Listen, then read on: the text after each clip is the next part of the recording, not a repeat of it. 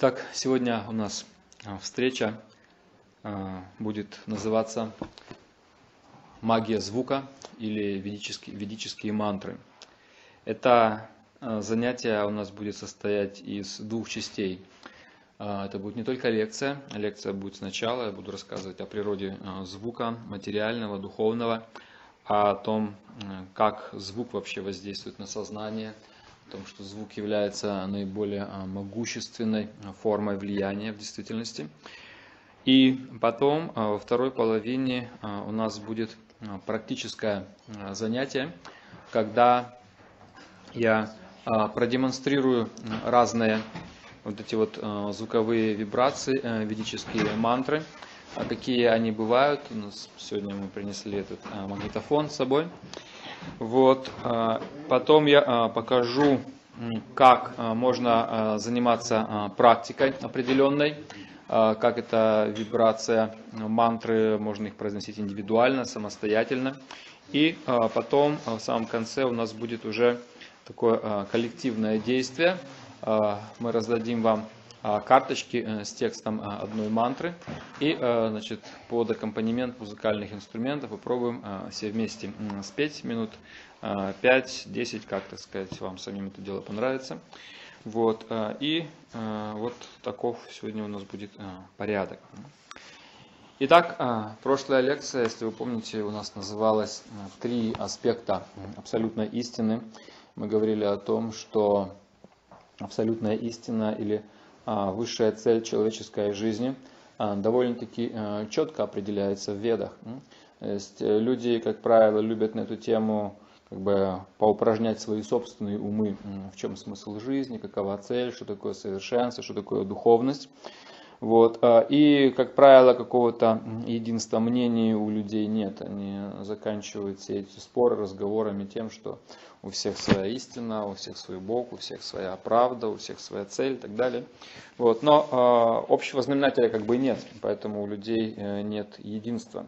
Надо сказать, что такие убеждения разрозненные у людей были не всегда. Вот, то, что мы сейчас называем вот этой вот свободой мысли и так далее, это, конечно, очень хорошо, но эта свобода мысли, как бы она тоже должна иметь какие-то определенные рамки. В противном случае, чтобы мы не открыли, к чему бы мы не пришли, в любой момент это все равно можно опровергнуть, отказаться и опять куда-то идти. Это какой-то бесконечный процесс. Вот. Но веды представляют нам совершенство иначе. Веды говорят, что существует все-таки какой-то общий знаменатель. Несмотря на то, что у людей есть определенная, конечно же, свобода мысли, воли и так далее, никто этого не отрицает. Но это совсем не обозначает, что нету вот этой вот как бы абсолютно единой цели, общего знаменателя. И именно для того, чтобы в обществе какая-то гармония была, должна быть какая-то общая идеология. Политики эти на самом деле очень сильно озабочены. Они понимают, что в обществе разброд и шатание именно по той причине, что нет какого-то единого общего знаменателя для всех. И трудно найти в действительности в этом мире какую-то такую идеологию, которая объединяла бы всех, потому что всегда кто-то найдется, кто не хочет, кто не согласен.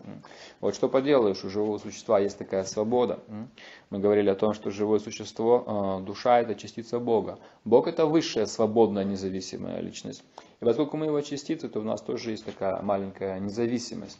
Когда мы пользуемся правильно, все хорошо, но часто в этом мире мы этой независимостью злоупотребляем, и тогда мы создаем трудные ситуации сами для себя. И вот часто мы этой независимостью злоупотребляем именно в сфере мысли. Именно в сфере мысли. Вот то, что там какие-то действия идут, действия — это уже конечная фаза. Первое, на чем начинает человек отклоняться, это на уровне мысли. Он начинает мыслить иначе. Инако мыслящих назвали еретиками или диссидентами, как угодно. То есть те, кто отклоняется от каких-то таких концепций. И это вправе живых существ, но, к сожалению, злоупотребляя этим своим правом, они нарушают гармонию определенную. И так много беспокойств сейчас на индивидуальном и коллективном уровне происходит именно из-за того, что люди вот это свое как бы вольнодумство, вольномыслие не совсем правильно используют. Вот как тот же Энгельс говорил, что свобода — это осознанная необходимость, то есть свобода не обозначает беспредела. Точно так же в мышлении мы можем быть свободными, но мы не можем как бы отрицать все и вся. Вот. И в этом смысле веды говорят, что абсолютная истина или общий знаменатель существует, он конкретен. И в прошлый раз как раз лекция была у нас посвящена этой теме. Три аспекта абсолюта. Мы говорили об общих вещах, то есть как первый аспект абсолюта, я напомню, это как такая всепроникающая энергия, некая связующая нить, которая соединяет между собой различные предметы, различные феномены. Это то, что позволяет миру циклично и гармонично функционировать. То есть некая такая объединяющая, соединяющая энергия, гармонизирующая все. Это первый аспект абсолюта, или свет, или энергия, назовем так. Вот. А второй аспект абсолюта – это всепроникающее сверхсознание, люди называют вселенский разум, благодаря которому, так сказать, контролируется закон кармы, и живое существо из своего прошлого получает какие-то необходимые реакции и так далее. Мы сами не знаем, что со мной должно быть, но какие-то вещи происходят, и они не случайно, они являются закономерностями. И тот, кто знает эти тонкие, невидимые обычным людям закономерности, это и есть сверхсознание, или второй аспект абсолюта. И третий аспект абсолюта, мы говорили, это Бог как личность. Это наиболее как бы спорная часть всегда среди философов, среди представителей различных религиозных течений, не спорят, Бог личность или не личность, если личность, то какая личность, ограничивает личность Бога или не ограничивает. Это была тема нашей прошлой лекции.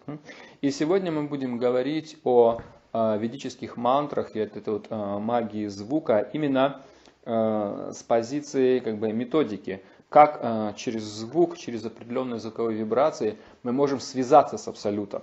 То есть как вот с этим вот высшим личностным аспектом абсолюта мы можем соединиться. Потому что мантра — это именно средство коммуникации, связи с этим сакральным или высшим духовным миром. И мы слышали такую фразу из Библии, что сначала было слово. Сначала это обозначает, что слово или некий звук предшествует всему. То есть до того, как, скажем, появляются какие-то грубые элементы творения, какие-то внешние феномены, это все уже существует в какой-то определенной тонкой форме, как бы мир невидимый. Вот как в том же христианстве эта идея: сначала был мир невидимый, потом этот мир стал видимым. Вот. Веды то же самое называют два этапа творения: сарга, висарга. Сарга — это невидимое творение, элементальное творение, потом висарга — это уже такое внешнее творение в этом материальном мире. Итак, сначала было слово. Веды говорят то же самое, что из звука или из этого слова творится все остальное. Ведическая метафизика, я коротко вам скажу, это последовательность, каким образом различные стихии или материальные субстанции выходят одна из другой. То есть под воздействием звука творится пространство. То есть пространство — это состояние, близкое к физическому вакууму. Это нечто невидимое, но то, что является вместилищем всего остального. То есть как бы такая самая тонкая субстанция, в которой все остальное. Итак, под воздействием звука творится пространство некое.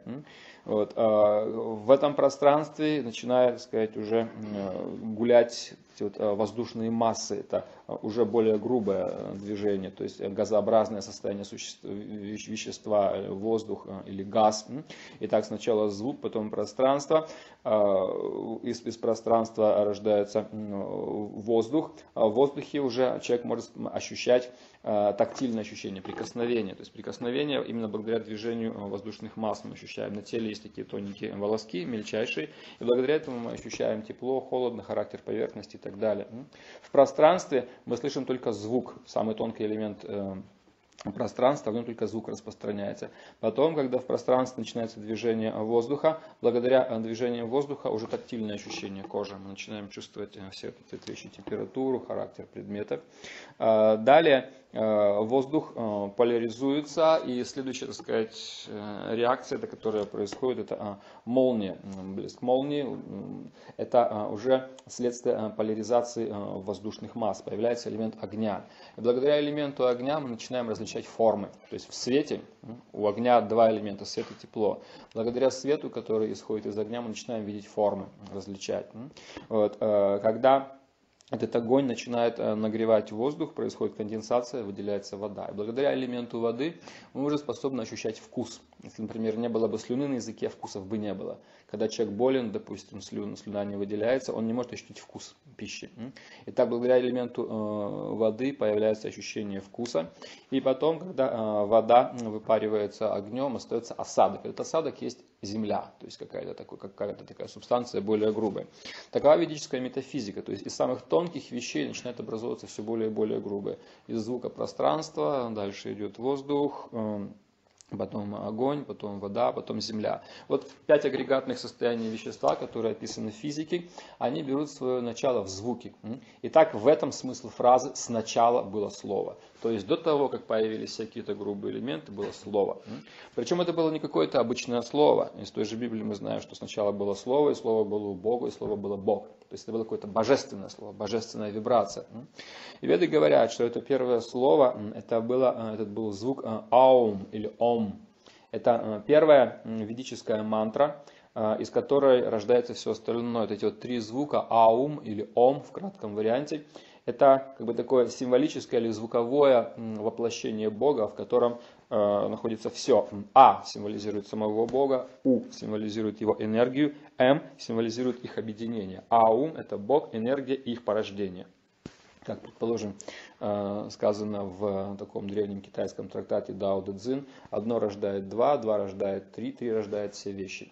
То есть такова метафизика. Из Бога А исходит его энергия, У их соединение, 3 рождает все вещи. Итак, это первое слово, необычное такое, из которого уже рождаются более грубые элементы, пространство, оно заполняется более грубыми субстанциями, и в конце концов мы имеем все то многообразие мира, которое мы сейчас видим. Сегодня нас из всех этих элементов будет интересовать звук, вот этот вот духовный необычный звук. Звук, поскольку он связан с самым тонким элементом, с пространством, он является самым информативным элементом. Наверняка все слышали такую пословицу, что лучше 1 раз увидеть, чем 100 раз услышать. Эта пословица полностью неверна. Она неверна ни в материальном плане, ни в духовном плане. Очень простой вам пример. Представьте себе, что мы включаем телевизор. Если мы говорим, что увидеть лучше, чем услышать. Мы включаем телевизор. Вот, и поскольку главное увидеть, а не услышать, как гласит эта пословица, звук убираем. Все. И теперь вы просто смотрите телевизор, где много всяких разных вещей, но звука нет. Если увидеть это важнее, чем услышать, как гласит пословица, попробуйте потом пересказать что-то. Если, конечно, там был футбол, несложно пересказать. Вот. Но если что-то более сложное, чем футбол, вот, тогда вы уже не сможете этого делать. С другой стороны, возьмите радио. Изображения нет, но есть звук. Есть звук.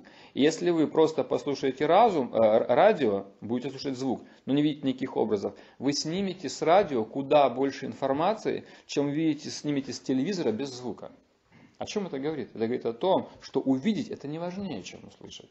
Услышать важнее, чем увидеть. Это совершенно очевидно. Тем более, когда речь идет о каких-то таких тонких духовных вещах. Когда мы говорим о познании истины, души, Бога, можно показать Бога. Он скажет, а кто такой вообще? И нам потребуется объяснение, чтобы словами объяснили, потому что сама форма может вызвать у человека много вопросов, что-то непонятное будет. Но когда мы слушаем, тогда мы можем визуализировать. То есть, когда мы смотрим на образ, этот образ не всегда у нас рождает понимание. Но когда мы слушаем, визуализация, то есть появление некого образа в уме, происходит естественно и легче. Именно по той самой причине, что звук является более информативным, чем образ, потому что сам звук распространяется в пространстве, а пространство это более тонкий элемент, чем огонь. Вспоминаем, что благодаря огню мы видим форму. Или другой простой пример. Допустим, вы спите в комнате, и в вашу комнату прокрался вор. Потихонечку, очень, так сказать, профессионально. Он собирает вещички и так далее. Несмотря на то, что он находится рядом с вами, вы не можете его увидеть, потому что ваши глаза закрыты. Но если он делает какое-то неосторожное движение, как-то там шорох, что-то задел, и сразу же просыпаетесь. Что вас возбудило? Звук. Понимаете? То есть он был рядом с вами, но вы его не видели, потому что вы были погружены в невежество, вы спали. Но звук сразу же пробуждает. Или чем мы пользуемся для того, чтобы пробудиться утром? Будильник. Что такое? Это звук. То есть звук из одной реальности, из внешней реальности заставляет нас прервать реальность сна, в которую мы погрузились. Санскритский корень Будда, пробужденный, отсюда происходит будильник на самом деле. Будить, будильник, Будда, это один и тот же корень. Итак, звук — это наиболее информативный из элементов, и поэтому мы будем говорить сегодня на эту тему. Поскольку он является самым тонким, то через воздействие на звук можно вызвать изменения в более грубых стихиях.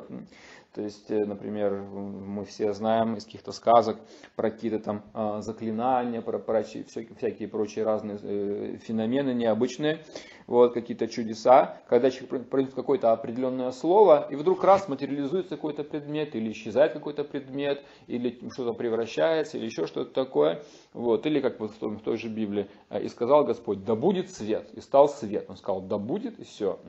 То есть он произнес определенные слова, и какая-то субстанция проявилась. Нам это кажется чудесами. Почему? Потому что мы не понимаем это тонкой метафизики, как связаны все эти стихии между собой. Вот. Но если мы ее понимаем, тогда это уже воспринимается не как какое-то чудо, а как просто знание или технология более высокого уровня. Итак, при помощи каких-то заклинаний мы читали, что разные герои могут вызвать какой-то огонь, или воду, или ветер, или что-то еще. Вот. То есть эти грубые более стихии, огонь, вода или ветер, они повинуются именно звуку. То есть изменение в звуковой вот этой вот структуре влечет за собой изменения в более грубых структурах, которые зависимы от нее, которые связаны с ней. Вот. И также мы видим, что грубые элементы в действительности растворяются в тонких. Если вы возьмете землю в виде порошка и бросите ее в воду, раз, порошок, грубый элемент, земля, растворился в воде. Воду можно испарить огнем. Поставили на огонь, на тепло, раз, вода испарилась. Да? Вот, теперь этот воздух, она исчезла в воздухе, воздух затихает в пространстве. То есть мы видим, что грубые элементы исчезают в тонких. И точно так же из этих тонких мы можем с течением времени вытащить грубые и наоборот. То есть они связаны между собой. Допустим, если вы берете спичку и просто ей трете об эту терку или щелкаете зажигалкой, то из грубых элементов, допустим, из элемента земли, из кремния, там, из этих вот, из металла, появляется огонь. Понимаете? Вот. И огонь может поглотить эти грубые элементы. То есть это связано между собой очень и очень тесно. И существуют определенные технологии, каким образом мы можем извлекать одни элементы из других, из этого как бы конгломерата, из этого соединения. Предположим, сейчас мы знаем, что есть такие технологии, существует такое понятие, как электронные деньги. Допустим, у вас может быть счет в каком-то банке, и чтобы не носить с собой наличные деньги, человек может иметь банковскую карточку кредитную, вот, со своим там каким-то кодом. Вот, и вы подходите к этому банкомату, вставляете в этот банкомат, набираете свой код, вот, просто набираете цифры какие-то, просто цифры, просто какой-то код. И вот теперь эти цифры, этот код материализуется, раз, заданная сумма появляется перед вами. Вот. И там, где есть эта банковская система, вот, вы со своей карточкой можете снимать разные деньги. То есть происходит такая как бы материализация. Или, предположим, взять ту же христианскую историю, как Христос, предположим, накормил людей хлебами, когда, скажем, что-то произносит, и вот, пожалуйста, были люди голодные, хоп, они получили, допустим, свою пищу. Или про того же, так сказать, героя старика Хаттабыча, когда он из своей бороды вырывает волосок, произносит какое-то заклинание и материализуется какой-то предмет. То есть это все не является чудесами, это просто как раз вот знание этих вот тонких технологий, каким образом вот эти все элементы связаны друг с другом. В Ведах описаны интересные такие тоже вещи, как оружие, при помощи, которое запускается при помощи звука. Это оружие называлось термином брахмастра. Есть такое божественное оружие, которое не требовало даже... Внешний носитель мог быть любым. То есть, например, воин, он мог взять обыкновенный лук, обыкновенную стрелу, такие, казалось бы, не очень-то вещи продвинутые. Это уступает по силе автомату Калашникова или чему-то еще. Итак, обычный лук, обычная стрела. Но если он владел искусством этих вот мантр, он знал определенные какие-то боевые мантры, то он, значит, натягивая эту стрелу, произносил определенную мантру, когда он ее выпускал, то стрела была просто носителем определенной энергии. И когда она попадала в цель, происходил ядерный удар, то есть последствия были как вот при ядерном взрыве, причем это было оружие направленного действия. Это описано, например, из такое произведение Шримад Бхагавата, как раз вот первая песня, вторая часть, по-моему, или первая, там где наказание сына Дрона, глава, там вот описывается этот вот принцип действия ядерного оружия, который использовался в ведические времена. И основа была не в том, что, как сейчас, ядерная боеголовка, там что-то еще, уран, радиация, опасные всякие вредные вещи, ничего этого не было. Вот. У человека просто была стрела и лук.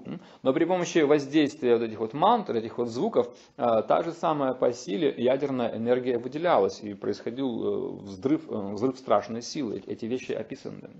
Вот. Сейчас это оружие, естественно, скрыто. Есть такой раздел, это называется Дханурведа. Это воинская наука. Сейчас она людям недоступна, потому что если людям с нынешней моралью дать такое знание, то они быстренько весь мир разнесут. Вот. Поэтому сейчас эти вещи, эти части вета недоступны человеку. Но мы, тем не менее, можем видеть, как при помощи звука происходит влияние на человека. Допустим, мы знаем, что такая частота, низкая частота, как 6 Гц, является частотой колебания сердца. Если, предположим, мы включаем генератор низкой частоты на 6 Гц, то есть вероятность того, что наше сердце уйдет в резонанс с этим, начнется аритмия. То есть может произойти разрыв сердца в действительности. Это такое оружие, которое практически невозможно использовать, потому что против него противоядия нет. Вот. И если начнется аритмия, остановка сердца, все, смерть происходит очень быстро. Итак, 6 Гц – это частота колебания сердца. 7 Гц – это частота, которая генерирует страх. Несколько десятилетий назад был проведен такой интересный эксперимент, когда люди, естественно, об этом ничего не знали, они стали как бы заложниками, жертвами этого эксперимента. Они пришли в театр на какое-то представление, и в этом зале был установлен просто такой коробочки, генератор низкой частоты. И значит, когда уже все это представление или спектакль шел, значит, этот генератор включили. И поскольку это очень низкая частота, то звука как такового не слышно. Вот. Но люди вдруг почему-то стали как-то тревожно смотреть по сторонам, оглядываться, вскакивать с мест. И через пару минут началась паника. Ни с того ни с сего вдруг началась паника. Люди вообще там буквально выломали все двери, вынесли. Никто ничего не понял, что происходит. То есть это частота, которая генерирует беспричинный страх. 7 Гц.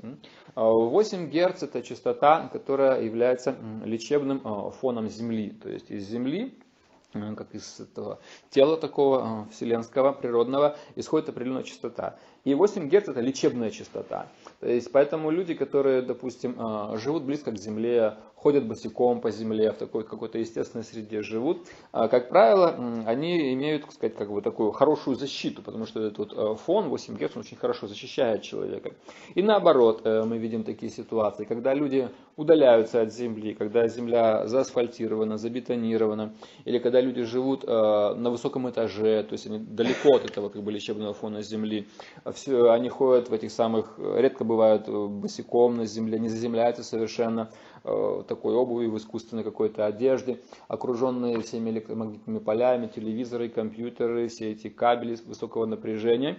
То есть это все очень сильно нарушает, беспокоит естественный фон Земли, и поэтому, когда люди отрываются от этого, они становятся слабее, слабеет иммунная система, они очень быстро устают, естественно, развиваются всякие разные болезни, люди быстрее старятся, все эти разрушительные процессы идут в теле, потому что они оторваны от этой энергии. Допустим, когда ребенок заболевает, то мать, если она, допустим, не врач, она не знает, что делать, но она берет этого ребенка и просто прижимает к себе естественным образом. И поскольку она его любит, вот эта вот энергия любви или какой-то ее естественный фон исходит из нее, то это помогает отчасти ребенку. Ну, конечно, в зависимости от тяжести болезни, но тем не менее. По такому же самому принципу, если люди, скажем, живут в гармонии с природой, в гармонии с землей, то этот лечебный фон, этот как бы такой фон любви, исходящий от матери земли, он защищает нас в изрядной степени. Также мы знаем, что при помощи звука можно делать всякие разные удивительные вещи. Например, был такой известный певец Федор Шаляпин, который при помощи звука своего голоса, он лопал стаканы. Это такой известный факт. Просто такая вибрация шла от него, что разрывался стакан, крепкая такая структура. мы видим, как звуками пользуются, например, животные. При помощи каких-то звуков они могут предупреждать друг друга об опасности. Или, предположим, хищники при помощи звука своего могут парализовать жертву. Если тигр или лев, предположим, хотят догнать там какого-то оленя или лань, это трудно сделать, потому что эти животные очень быстро бегают, вот, и тигр-лев не может их догнать. Но при помощи какого-то такого рыка, низкочастотной какой-то вибрации, он издает, и он этим звуком парализует жертву. То есть она останавливается, ее тонкое тело парализуется этим звуком. И когда она остановилась, замешкалась на какое-то мгновение, он в 2-3 прыжка догоняет ее и убивает. Вот. Это примерно то же самое, как действует сирена. Предположим, когда едет скорая или пожарная, или что-то еще там, сама сирена, вроде бы ничего с нами не происходит, но мы уже как бы испытываем какие-то беспокойства. Нужно сразу уйти в сторонку, уступить место, все.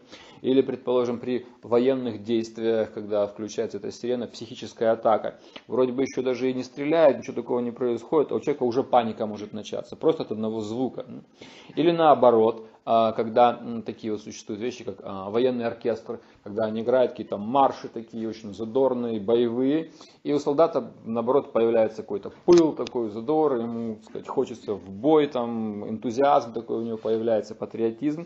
То есть мы видим, что одни звуки угнетают, пугают нас, другие звуки, наоборот, вдохновляют нас, возвышают. При помощи звука у человека можно слезу выбить, когда там какая-то, слушайте, какое-то музыкальное произведение, прямо аж вообще, так сказать, комок горла и все. Что такое? Это звук определенный, который воздействует на разные тонкие структуры, на чакры наши воздействует, на ум, на тонкое тело и вызывает разнообразные эмоции. Вот. Есть целые монографии о том, как звуки влияют, предположим, на растения. Есть такая книга, забыл автора, «Тайная жизнь растений» называется. И там он описывает многие разные эксперименты. Он доказывает, что у растений есть восприятие, есть сознание. То есть они реагируют определенным образом, когда к ним приближается любящий их хозяин с желанием попалить, там как-то что-то такое сделать полезное. Или наоборот, когда что-то хотят сорвать, срубить, срезать, они другие совершенно вибрации издают. То есть у них есть видение, у них есть глаза, потому что они обходят препятствия, когда они растут, они могут отклониться туда, сюда. У них не такие глаза, как у нас, но у них есть это вот ощущение, видение, слух и так далее. Был такой один интересный эксперимент. Один человек у себя на огороде посадил какие-то там растения, значит, одну грядку сделал и вторую на некотором отдалении. Они были одна в одной части огорода была, другая в другой. И над одной грядкой он регулярно играл на дудочке, такую какую-то веселую радостную мелодию. И те растения, которые росли на этой грядке, они росли значительно быстрее, чем те, которые были также освещены, также он их поливал, но музыки это не играл. То есть очевидно воздействие. Мы знаем, что при помощи этих звуков заклинатели змей, они могут нейтрализовывать этих змей, которые так бы могли укусить и так далее. Вот. И более того, когда даже змея кусает, существуют определенные такие вот мантры или звуковые вибрации, которые способны нейтрализовать яд, который уже попал в кровь. То есть в Индии это довольно популярная такая профессия, там много змей, там часто происходят такие вот вещи, как укусы.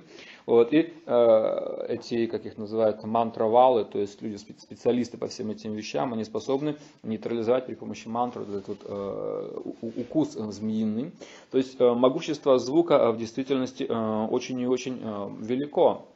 Предположим, иногда наблюдаются такие феномены, особенно раньше это все наблюдалось в 60-х годах на Западе, когда пошла, так сказать, эта вот рок-революция, музыка это появилась громкая, то сами по себе эти вот концерты, эти звуки, они настолько будоражили людей, что они буквально разносили там все в пух и прах.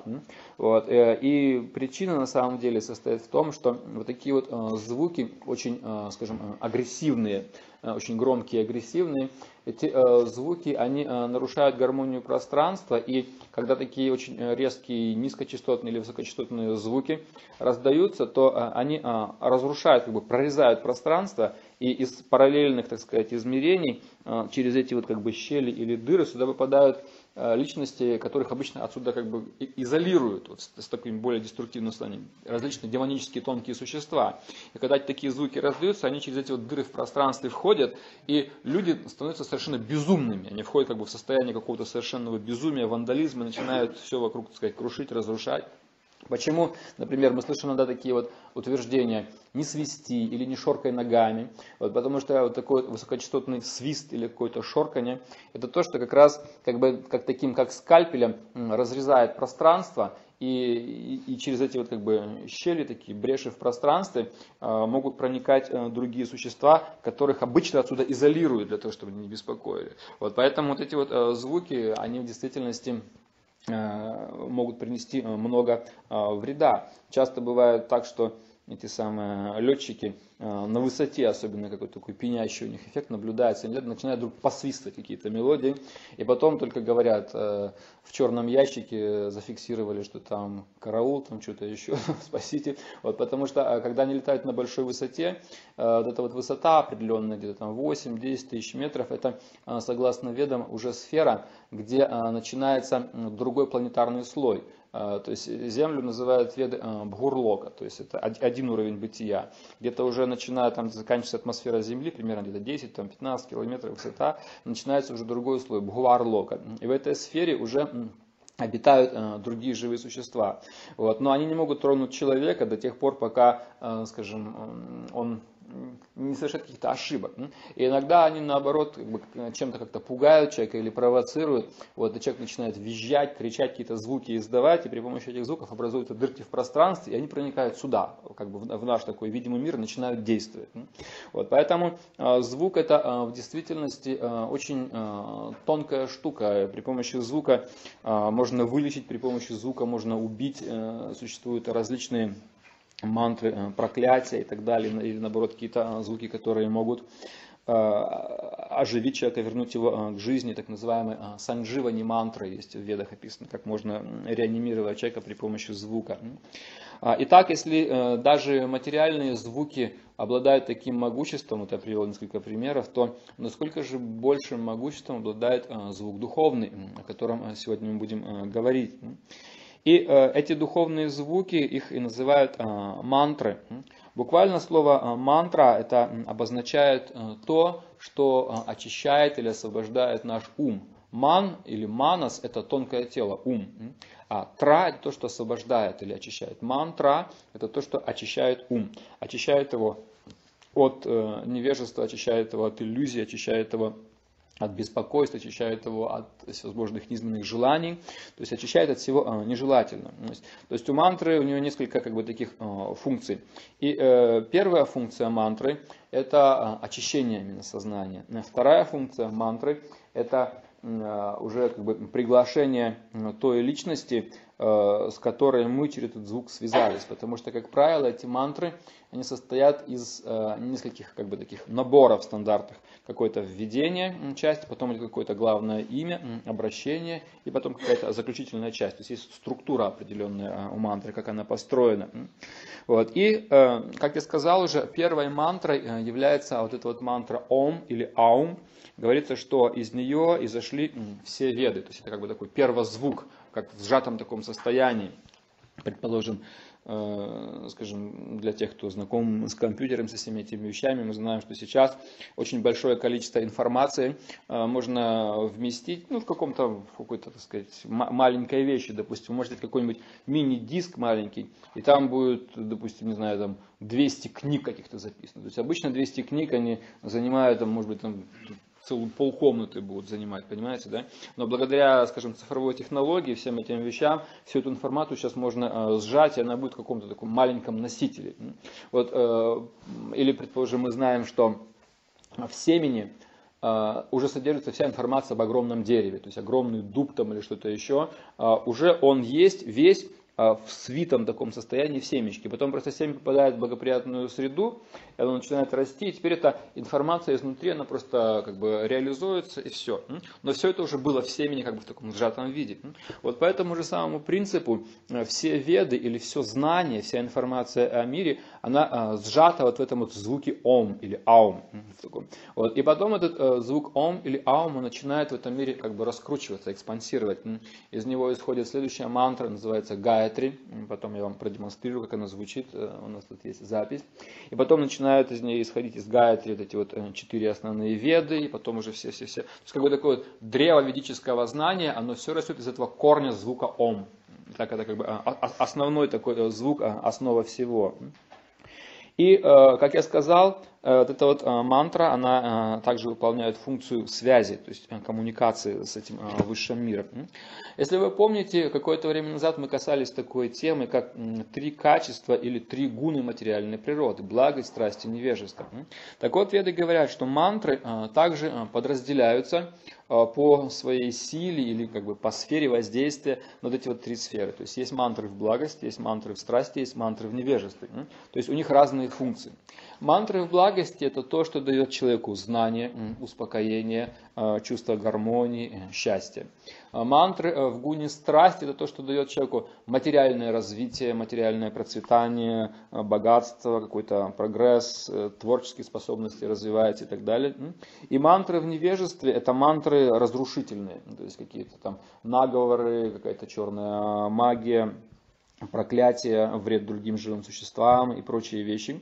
Вот, то есть мы знаем, что когда человек, допустим, на кого-то зол или он прямо негодует и желает кому-то зла, то он может произнести какие-то очень сильные слова.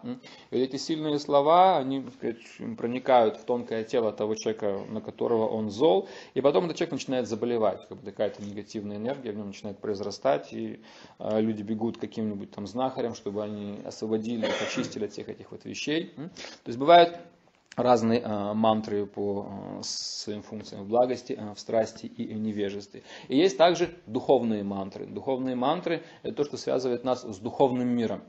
Еще раз напомню, что духовный мир — это не мир духов.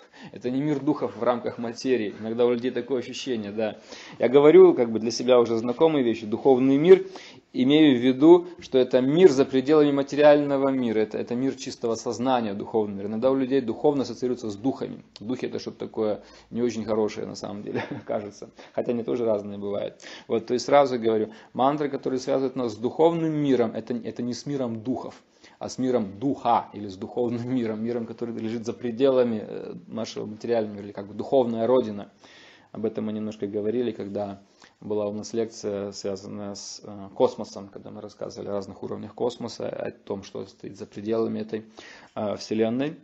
Итак, мантры по своей структуре, как я сказал, они содержат в себе обязательно какое-то имя, то есть обращение к кому-то, потому что все те энергии, которые действуют в этом мире, они являются небесхозными, то есть все энергии находятся в руках определенных личностей, то есть личности какие-то заведуют энергией, допустим, дали энерго, там огонь у них есть, энергия электричества, какая-то есть личность, которая возглавляет это.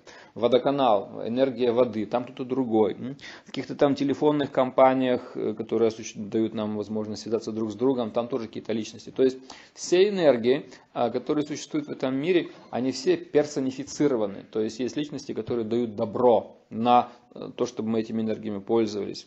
Допустим, что угодно хотите, скажем, те же самые деньги. Это не просто какая-то безличная субстанция. У денег есть хозяин на самом деле. Есть такое существо, ее называют Лакшми-деви. Это богиня богатства, богиня удачи, богиня процветания, Лакшми. И есть мантры, которые как бы представляют из себя обращение к Лакшми. Звучит, допустим, да, Ом Хрим Шаум Лакшми Бьо Намаха. Вот, то есть это обращение. Если человек, выполняя определенный ритуал, повторяет эту мантру, то через некоторое время можно гарантировать ему процветание.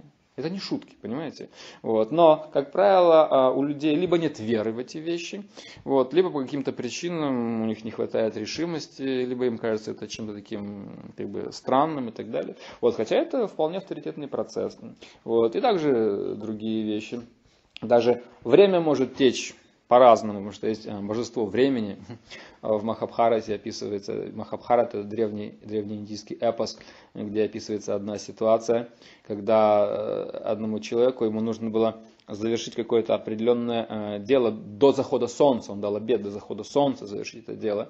Вот. А если он не завершает его до захода солнца, то серьезные последствия наступают.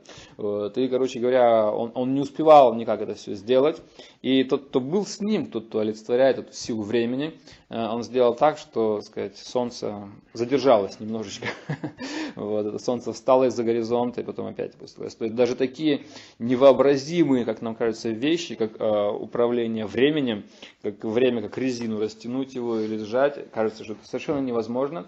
Это становится возможным, когда люди знакомы вот с этими великими личностями и обладают знанием определенных вот этих вот магических мантр, заклинаний, и при помощи этого вот эти вот энергии начинают по-другому действовать.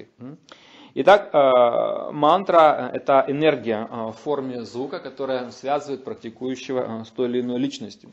Как, предположим, ребенок зовет мать, он просто кричит там «мама», и мама из окошка выглядывает. То есть по имени или по какому-то звуку голоса она понимает, меня зовет тот, кто от меня зависим, мой ребенок, и она сразу же реагирует на него.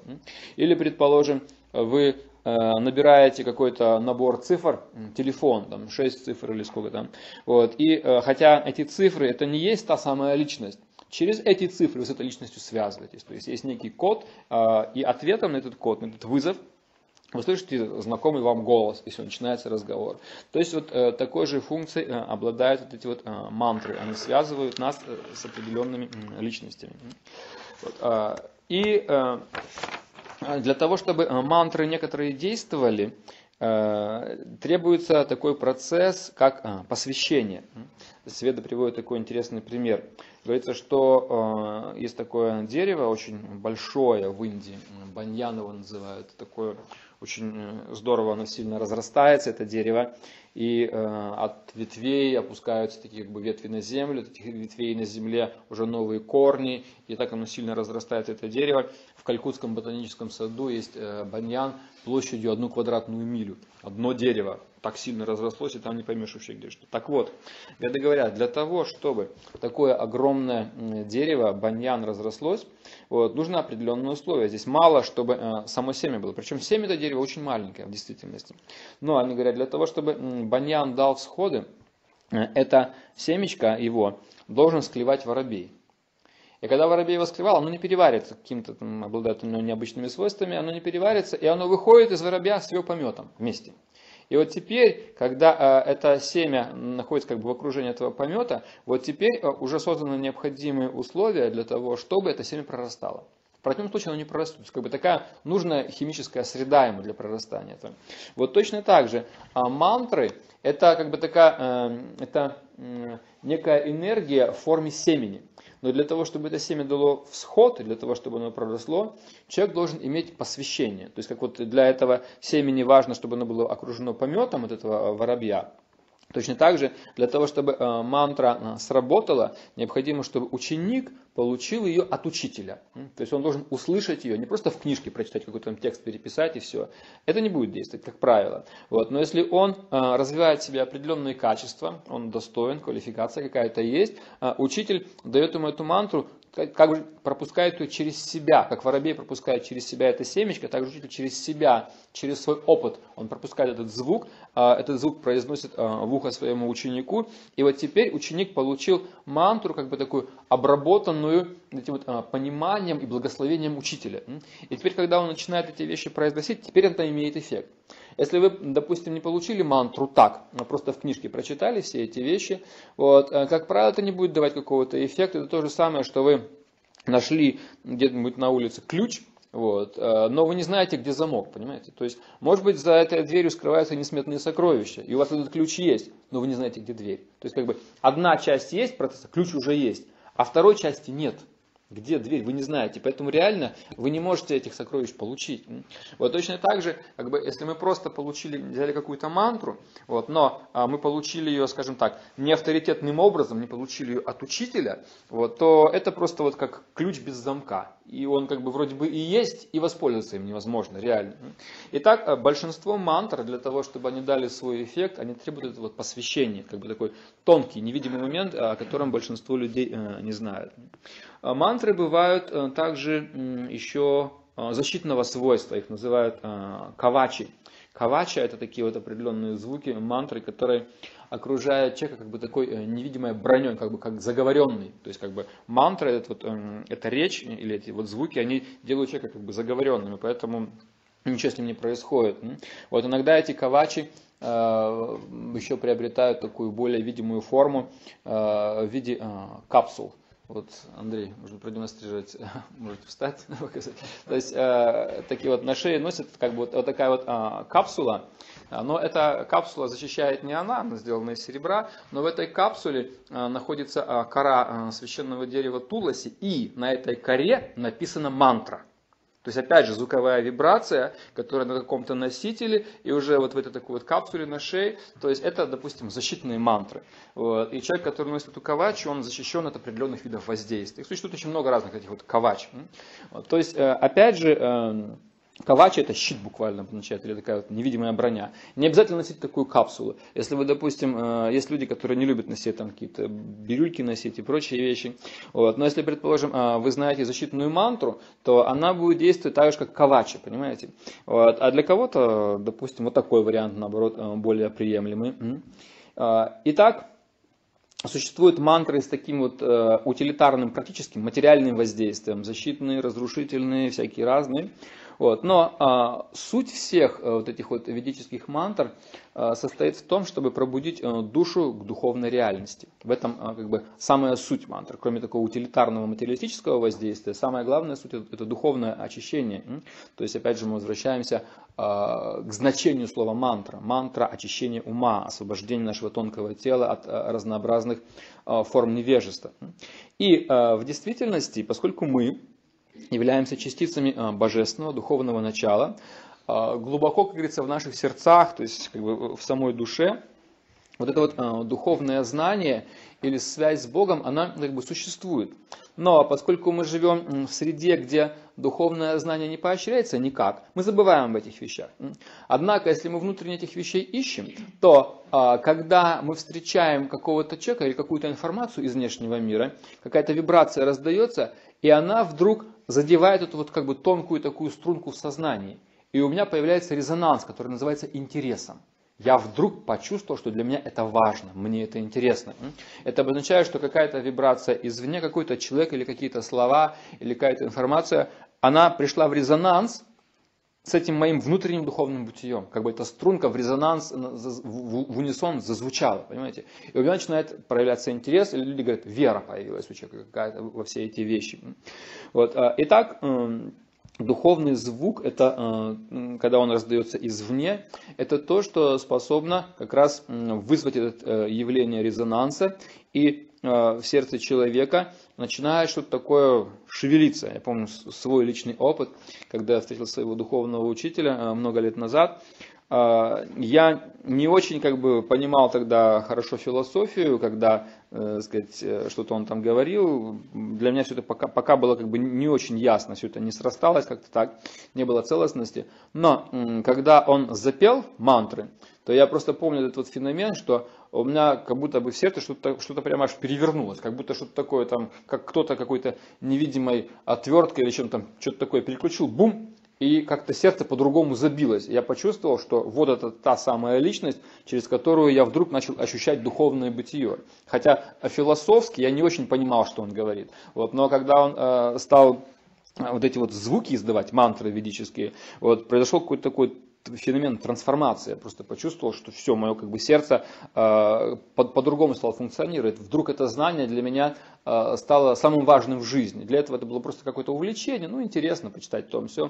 Но с этого момента встречи я почувствовал, что это не просто интересно, а что это жизненно важно для меня. То есть это обозначает, что вот этот вот момент, когда я встретил этот звук от учителя, он прозвучал, вот, это произошло как бы такое мое еще неосознанное, но уже духовное пробуждение. Появилась такая вот сильная жажда, сильный интерес изучать все эти вещи, практиковать и так далее.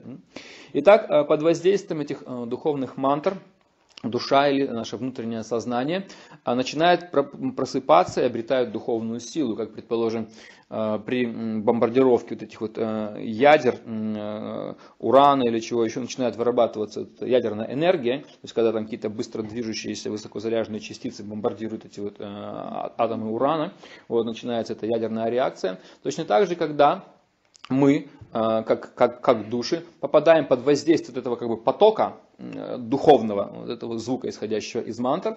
Если человек внутренне готов, то с ним начинает происходить этот феномен пробуждения. И веды говорят, что наше сознание может находиться в четырех состояниях. Мы немножко коротко об этом говорили. Опять же, это связано с тремя гунами. Гуна невежества – это то, что порождает состояние сон без сновидений. Сон без сновидений обозначает, что живое существо существует, оно живо, но у него нет рефлексии, оно не понимает своего собственного бытия. Я живу, я есть, но я не понимаю, что я есть. Если возьмете какие-то низшие формы жизни, они своего собственного бытия не осознают. И поскольку они не осознают своего бытия, у них нет тенденции улучшать свою жизнь. И поэтому мы видим, что, допустим, животные, кто-то еще, они одним стандартом живут всю жизнь.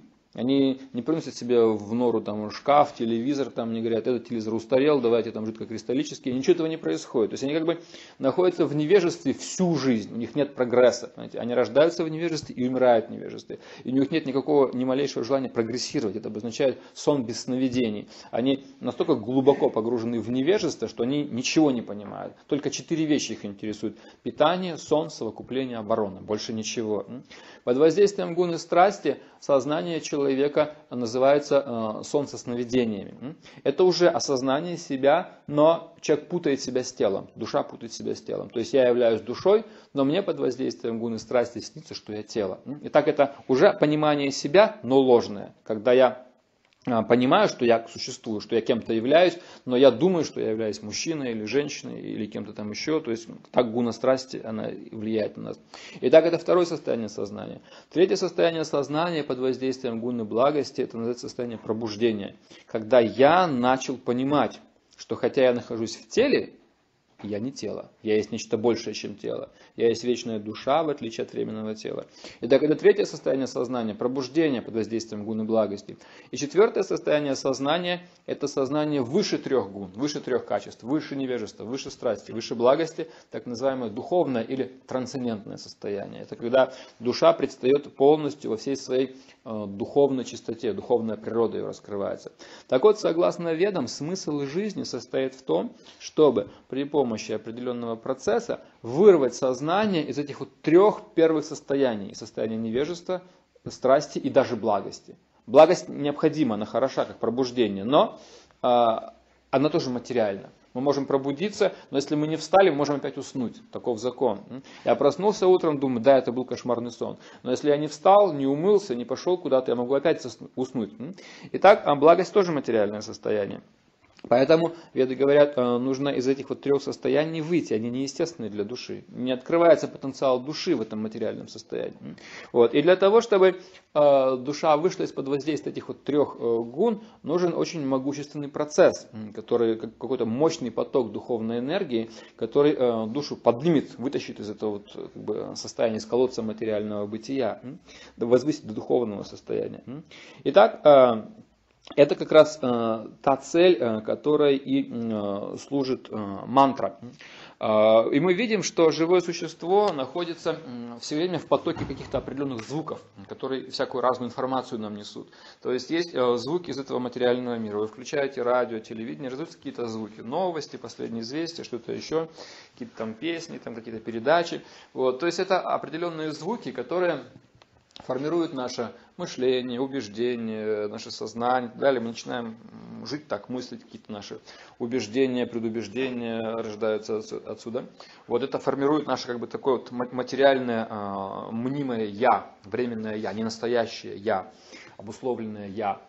Есть другие звуки, звуки, идущие как раз сверху, из духовной природы, которые как раз обладают этой вот силой пробуждения. И они показывают мне, что настоящее «я» — это нечто другое, это что-то более глубокое, чем просто это временная эфемерная реальность. Итак, мантра — это как раз звук, который идет сверху, и он возвышает живое существо. Если привести такие грубые примеры, допустим, поставьте какую-то божественную музыку, после которой вы прямо чувствуете, как вот ваше сознание напитывается позитивной какой-то светлой энергией. Это одно, на одном краю как бы. А потом, с другой стороны, представьте себе, что у вас под окнами начал работать какой-нибудь там компрессор или отбойный молоток, и вот он там по мозгам вам 2 часа бьет, да? И то звук, казалось бы, просто какая-то физическая вибрация. Но он вызывает совершенно разный эффект в нашем сознании. Или вот эта вот возвышенная музыка, которую вы готовы слушать часами. Или этот отбойный молоток, когда вы думаете, когда же все это закончится, в конце концов. Вот. И то, и другое звук. Но эффект совершенно разный. Итак, нас интересует звук, который приходит из духовного мира, из духовной реальности, и обладает вот такой вот пробуждающей и очищающей силой. И эта вот сила, эти звуки, они как раз и содержатся в этих ведических мантрах. Теперь, в чем состоит принципиальное отличие звука материального от звука духовного? Про звук материальный мы немножечко послушали, каким он обладает могуществом, как он там в разных гунах себя ведет. Звук духовный отличается от материального тем, что он, во-первых, как бы однозначно очищает, и еще тем, самая главная особенность духовного звука, что духовный звук не отличен от предмета или объекта, который он обозначает. Это немножко сложно понять, но я попытаюсь объяснить. Итак, пример. Если, скажем, мы говорим слово «вода». Слово «вода» – это просто слово, которое обозначает, указывает на субстанцию воду. Но само слово «вода» не является водой. Допустим, если вы испытываете жажду, хотите пить, и просто говорите «вода, вода, вода, вода», жажда не проходит, понимаете? Потому что слово «вода» и субстанция «вода» отличны друг от друга. Итак, это двойственность материального мира. Есть форма и есть звук, обозначающий, какая-то формула, какое-то слово, обозначающее это все. На духовном плане звук, звуковое воплощение и сам объект не отличны друг от друга. Почему, опять же, мы возвращаемся к этому? Сначала было слово, и слово было у Бога, и слово было Бог. То есть слово и Бог изначально духовно не отличны друг от друга. То есть это самый Ом, да, который был, это звуковой образ Бога.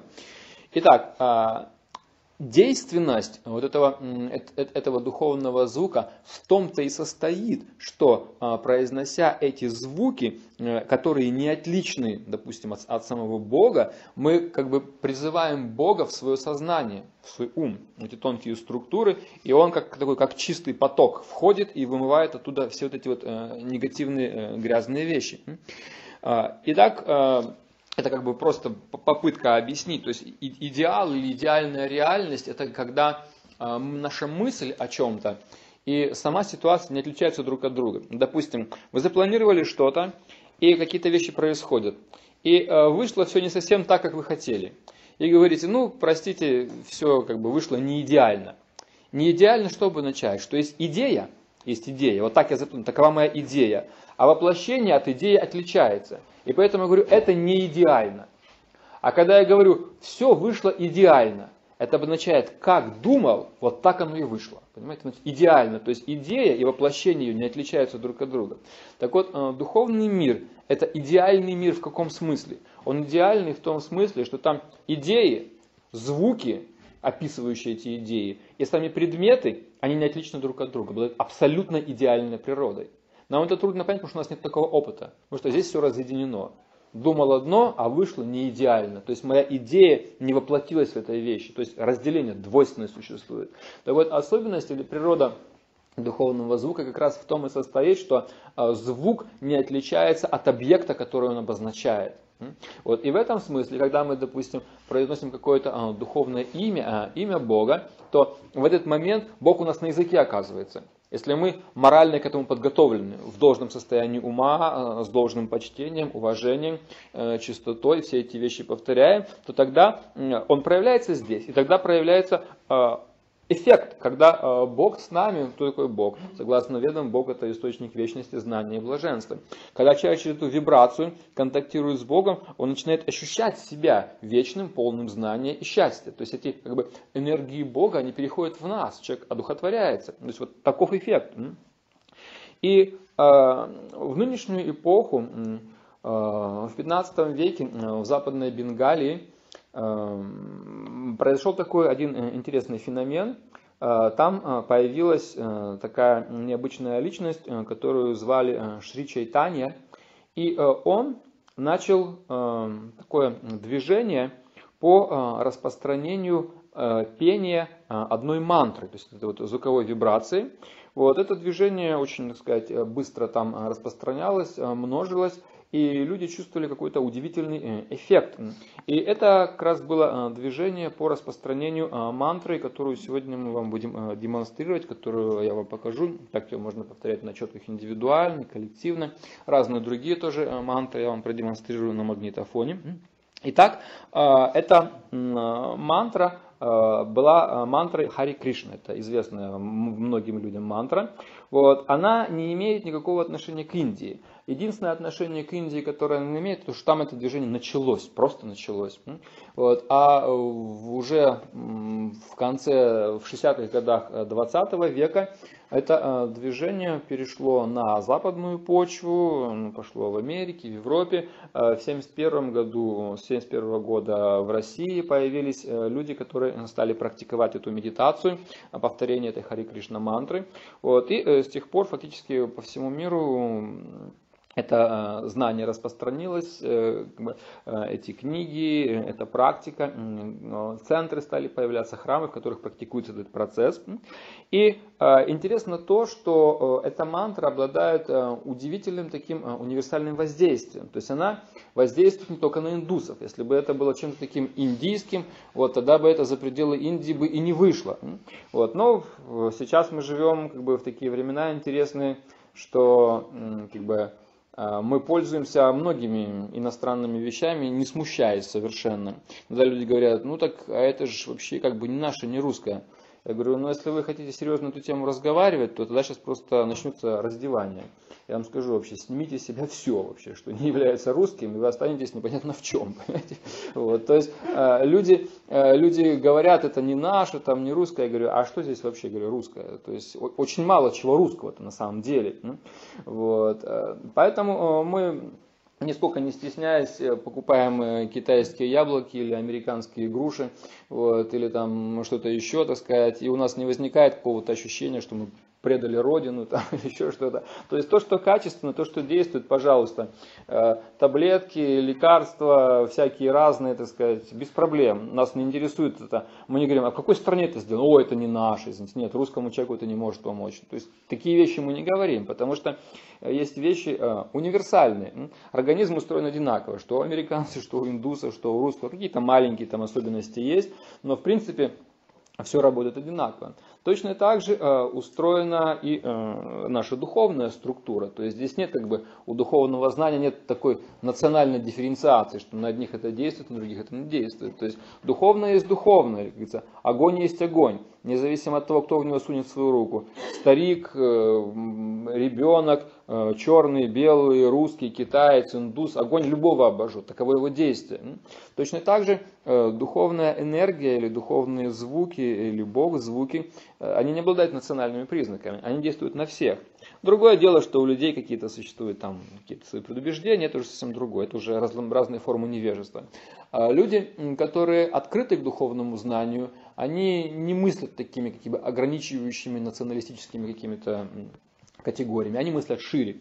Вот. И вот в 1996 году в США, в Государственном университете Флориды, человек один по имени Дэвид Вулф защитил кандидатскую диссертацию, он психолог профессиональный, и он защитил кандидатскую диссертацию о объективном воздействии Харе Кришна Махамантры на психику человека. Это был довольно интересный эксперимент.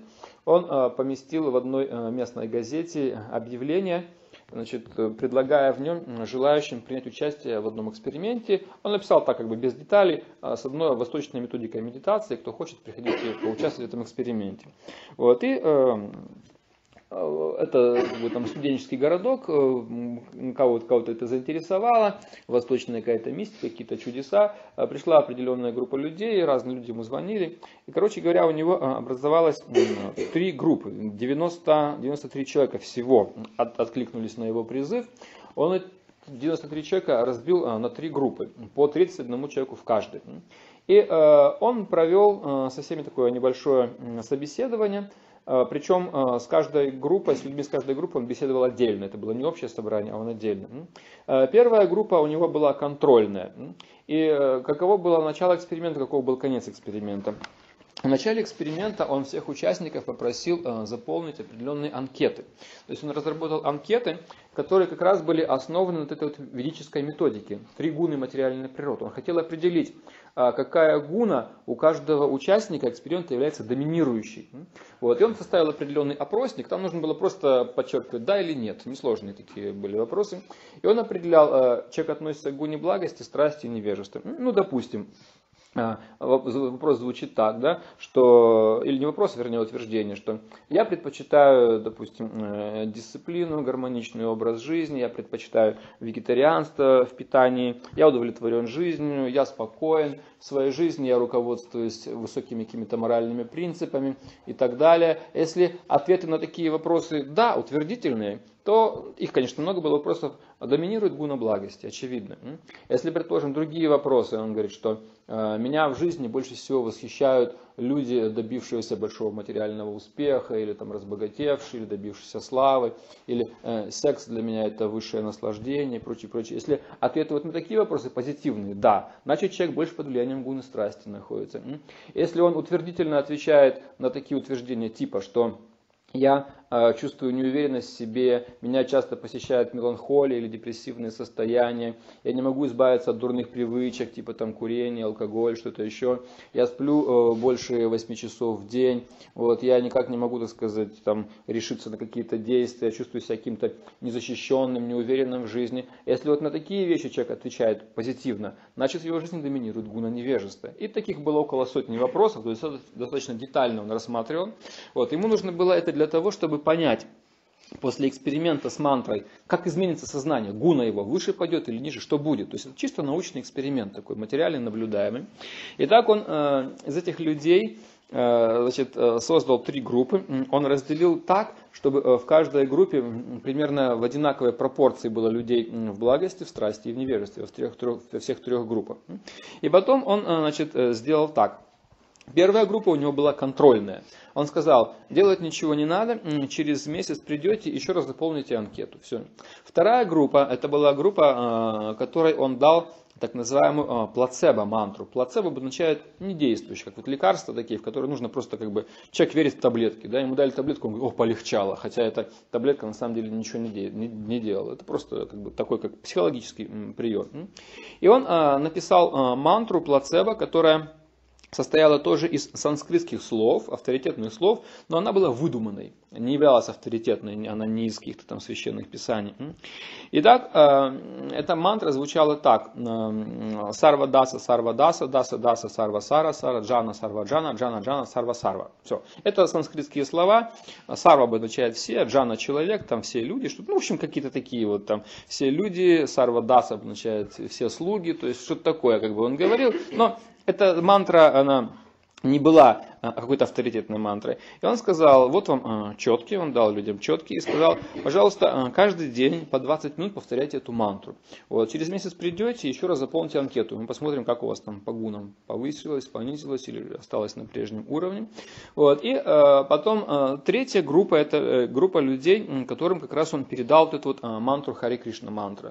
То есть ее полный текст звучит так. Харе Кришна, Кришна Кришна, Харе Харе, Харе Рама, Харе Рама, Рама Рама, Харе Харе. Точно так же он сказал, 20 минут, повторяйте эту мантру каждый день, без перерывов, пожалуйста, через месяц, вернее, придете, и мы посмотрим, что, так сказать, произойдет. Эта мантра сама по себе записана в таком древнем ведическом произведении, как Кали Сантарана Упанишат. Это древний текст, как раз для нынешней эпохи, для Кали-юги, Кали Сантарана Упанишат. Вот. И эта мантра, она лежала до поры до времени, пока, так сказать, не наступила наша эпоха. Когда наша эпоха началась, тогда как бы это лекарство для нынешней эпохи.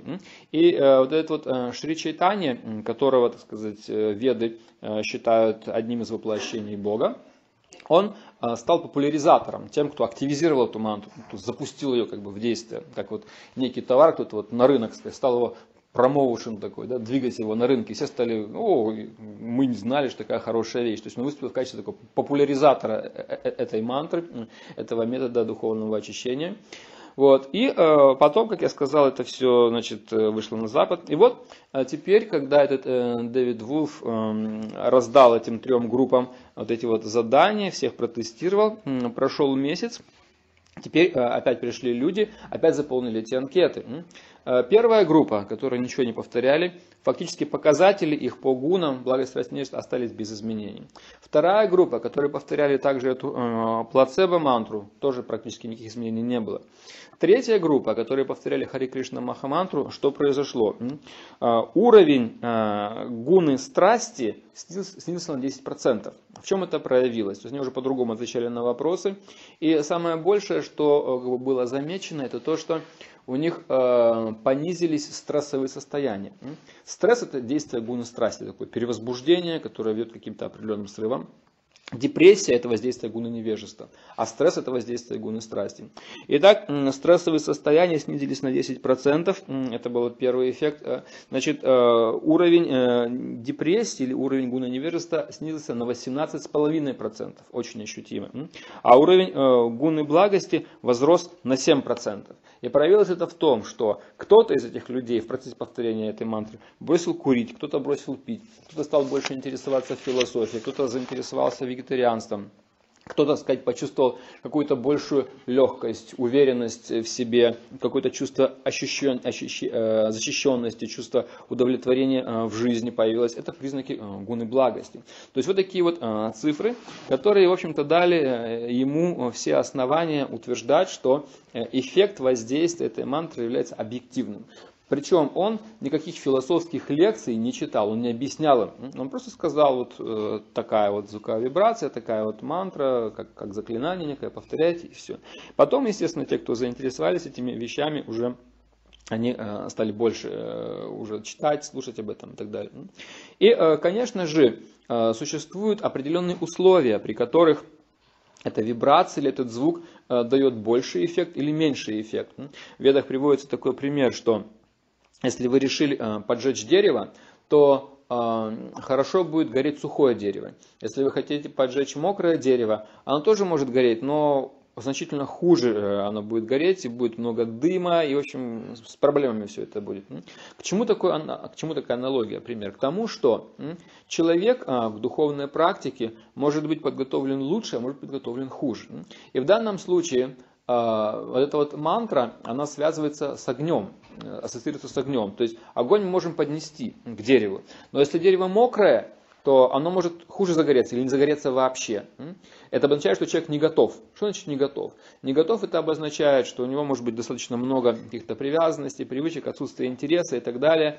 Если мы попытаемся как бы этому человеку навязать, сказать, ну давай, пробуй, то, как правило, мы к нему огонь подносим, а поскольку он как бы мокрый или не готовый, то не горит, как бы огонь не цепляется туда, не переходит в него.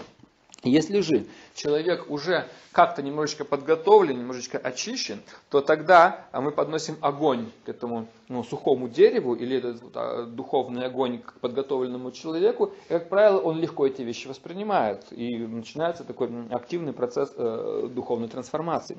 Поэтому веды говорят, что для того, чтобы эта мантра, этот процесс дал наилучший эффект, человеку лучше находиться в гуне благости. Не в страсти, не в невежестве, а в благости.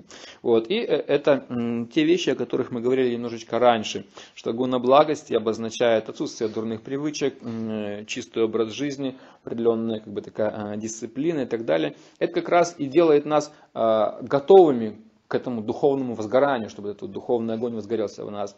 Если человек раб дурных привычек, если он ничему не желает следовать, не дисциплинирован, не чист и так далее, не особенно интересуется духовностью, даже если ему дать такое сильное лекарство, точно так же, как вот к мокрому дереву поднеси огонь, будет плохо гореть или не будет гореть вообще.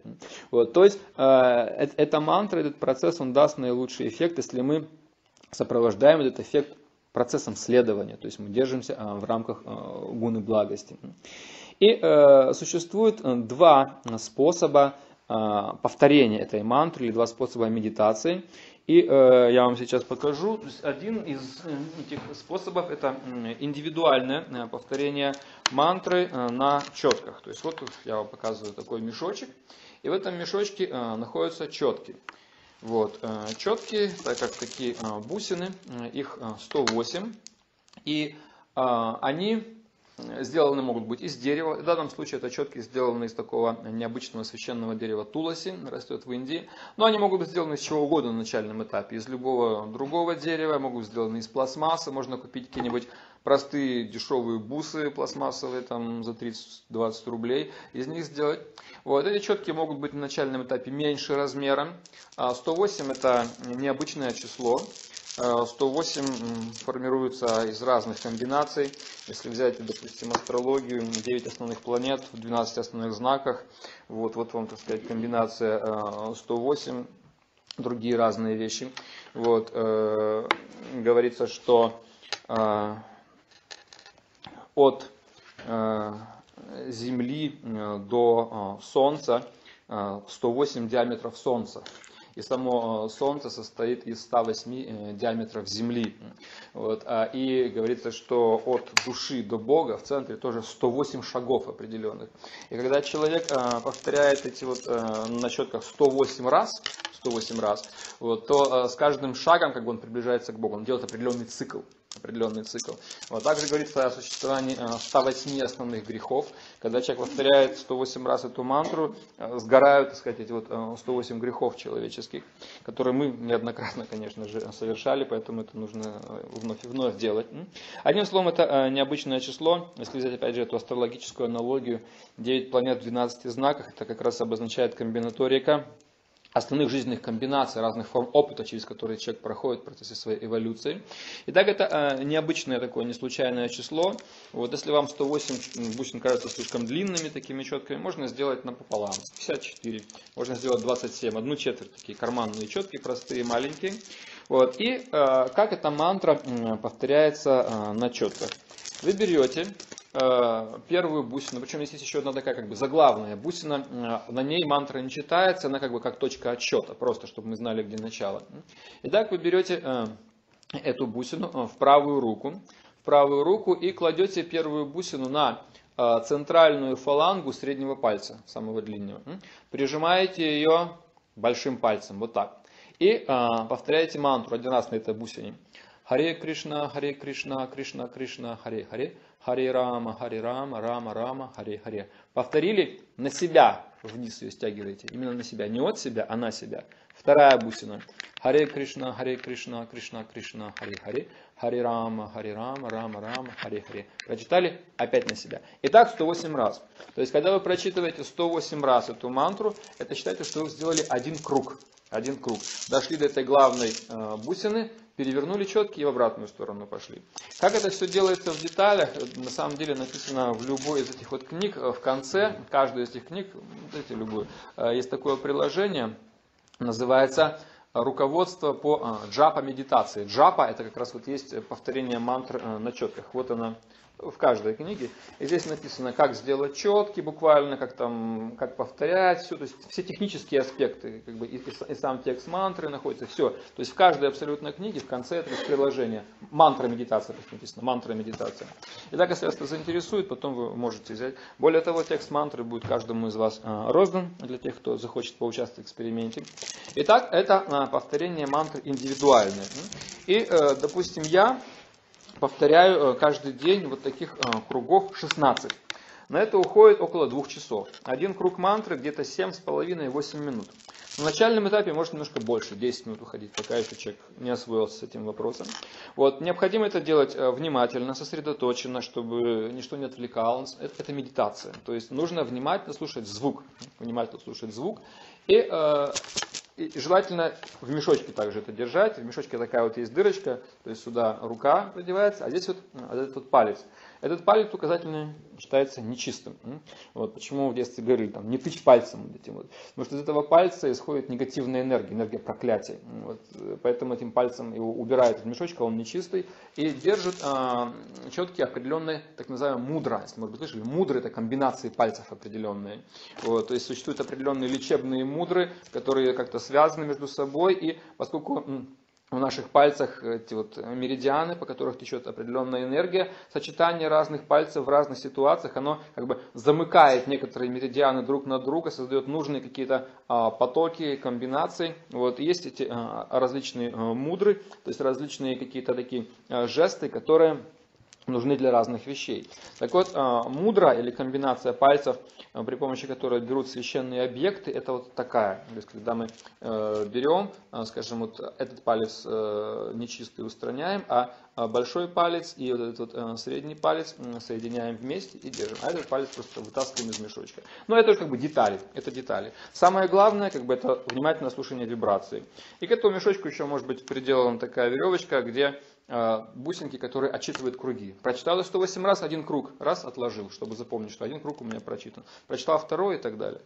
Итак, я, допустим, прочитываю в течение дня 16 кругов этой мантры. Лучше это делать утром, когда действует гуна благости. Проснулся, помылся, привел себя в порядок. Вот, и пошло как бы очищение ума.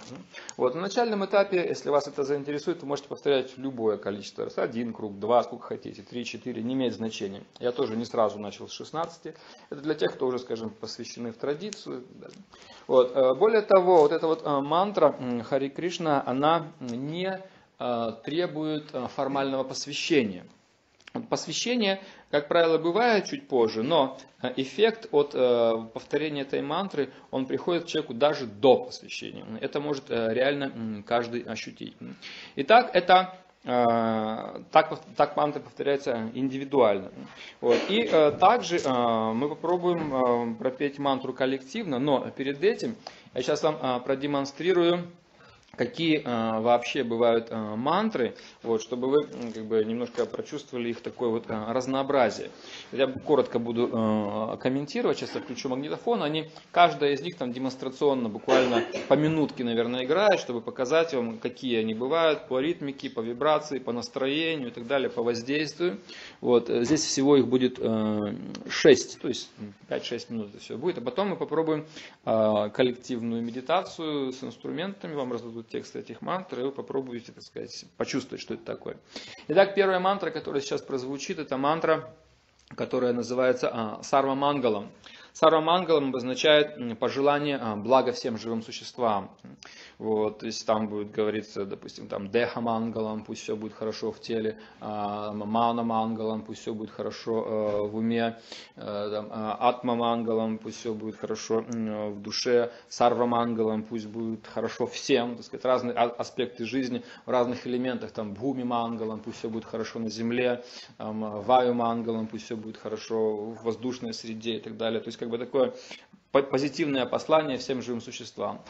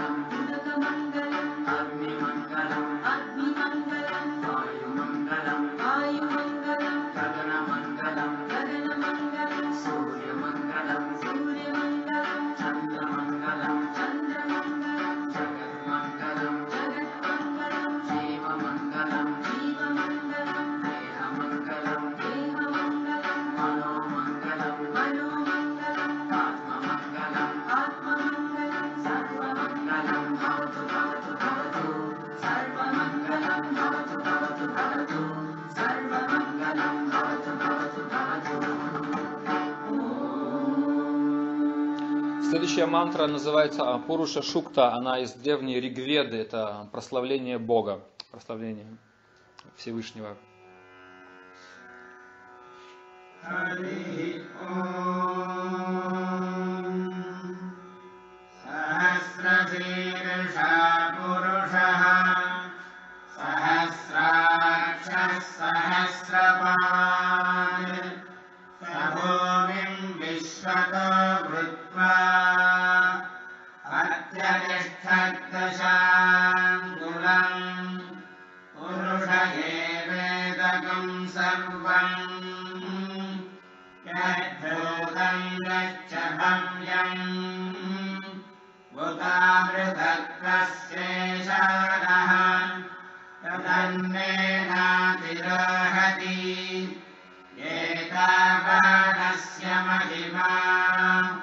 Adar Jaya Nishya Purusha Pada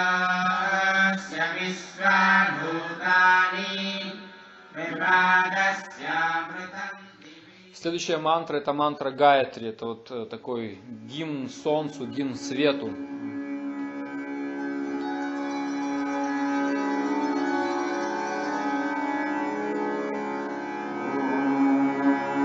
То ли со звука Ом начинается.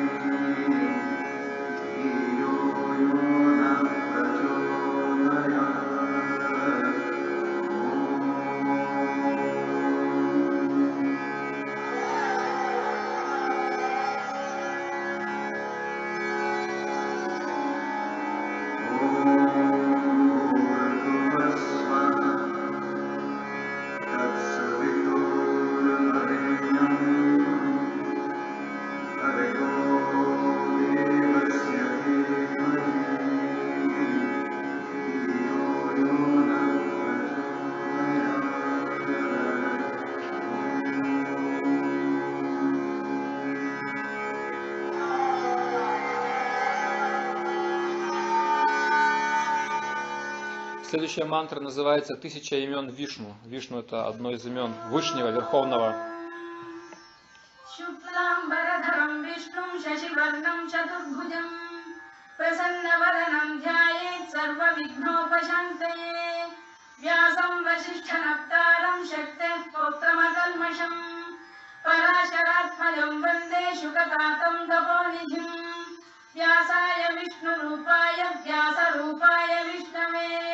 Намо вай брахманидхае васиштхая намо намаха авикарая шуддхая нитяя параматмане садайка рупа рупая виштаве сарвадишнаве ясья смарана матрена джанма самсара бандханат вимуцьяте намастасмай вишнаве прабхавишнаве ом намо вишнаве прабхавишнаве шри вайшампая навача श्रुत्वा धर्मानशेषेण पावनानि च सर्वशः युधिष्ठिरश्चान्तनवं पुनरेवाभ्यभाषत युधिष्ठिरवाच. Теперь будет как раз это Харе Кришна мантра в исполнении Шрилы Прабхупады, который принес это знание в западный мир в 1965 году.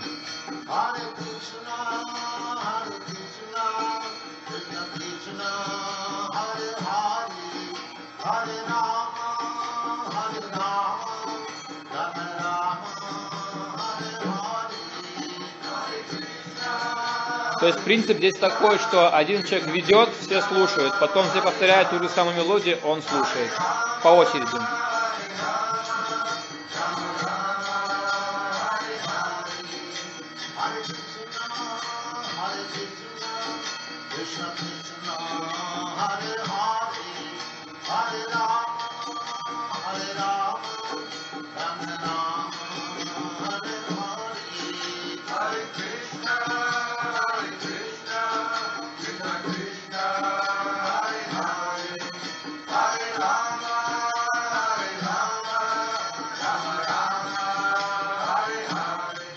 А теперь это же мантра в более таком современном, веселом исполнении.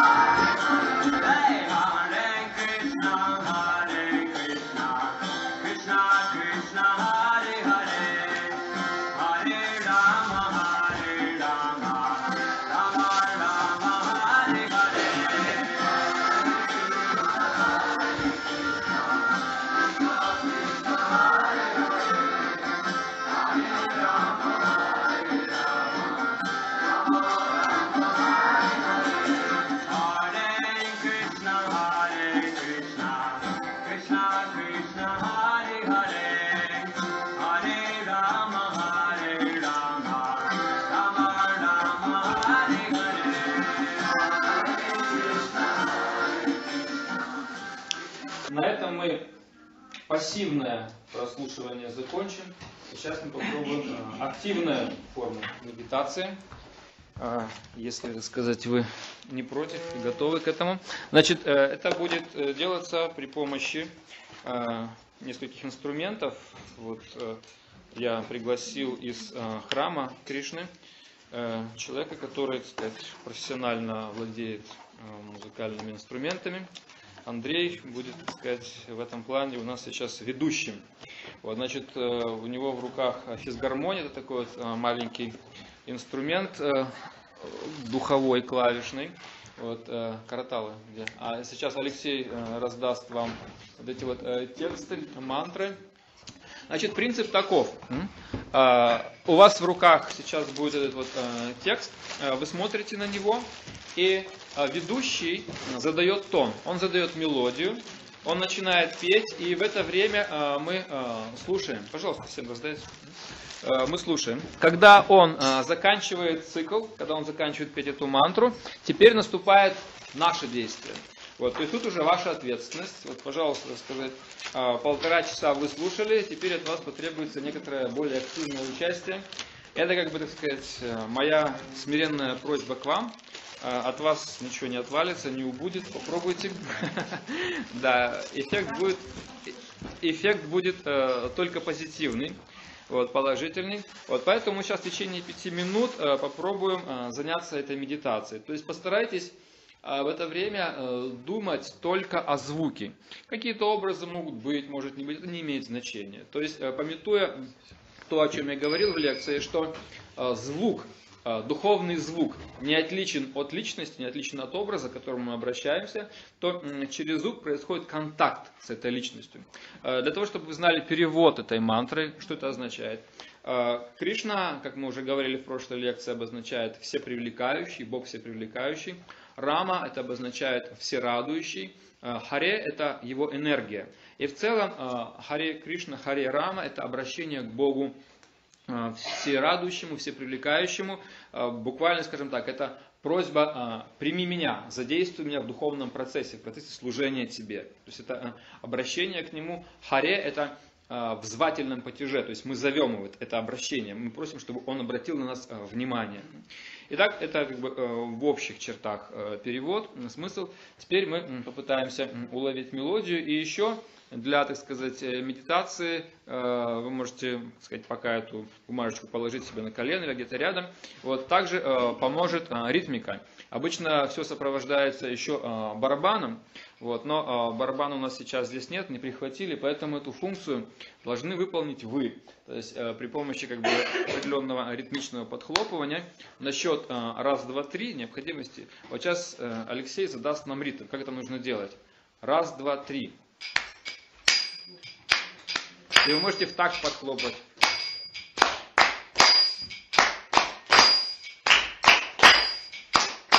Все, можно начать.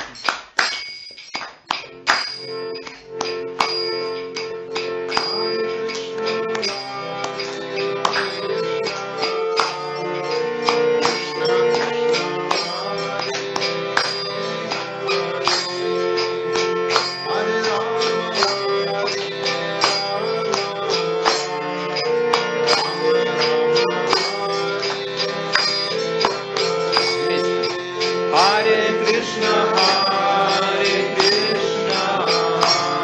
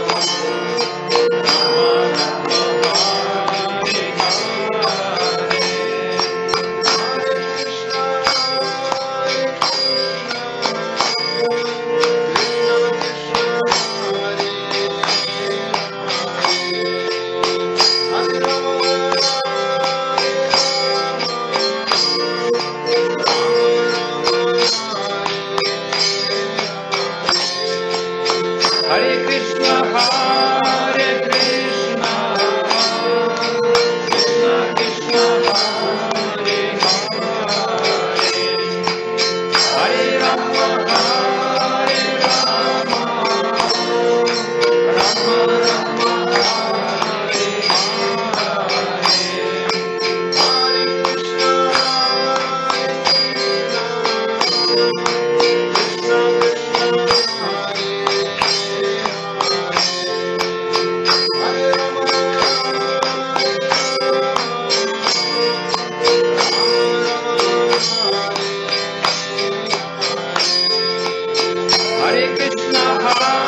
Рама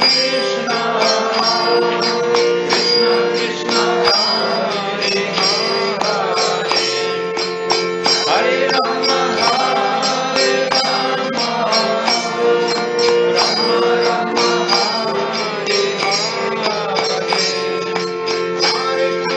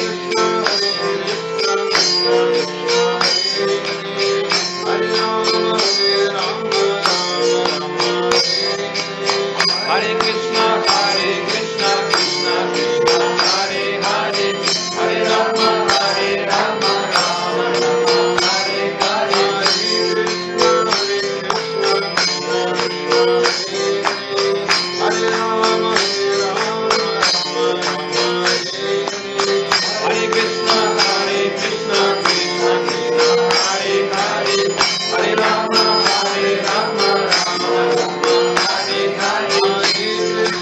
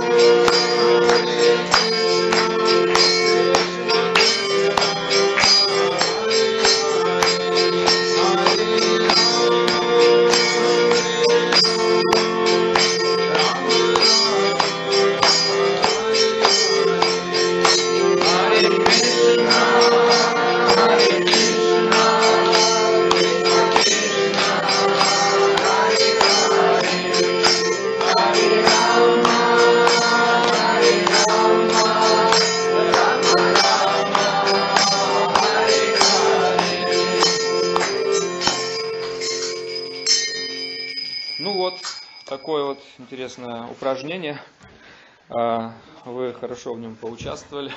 Это наша коллективная медитация в храмах, в индийских, ведических, в нынешнюю эпоху. Это очень популярное действие.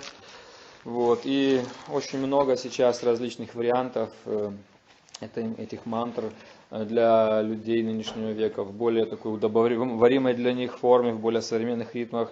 Для любителей традиции есть все в традиционном виде. Вот, если вас это интересует, пожалуйста. Вот, если есть какие-то вопросы по сегодняшней теме, я попытаюсь на них ответить. Еще у нас минут 7-8 в запасе есть.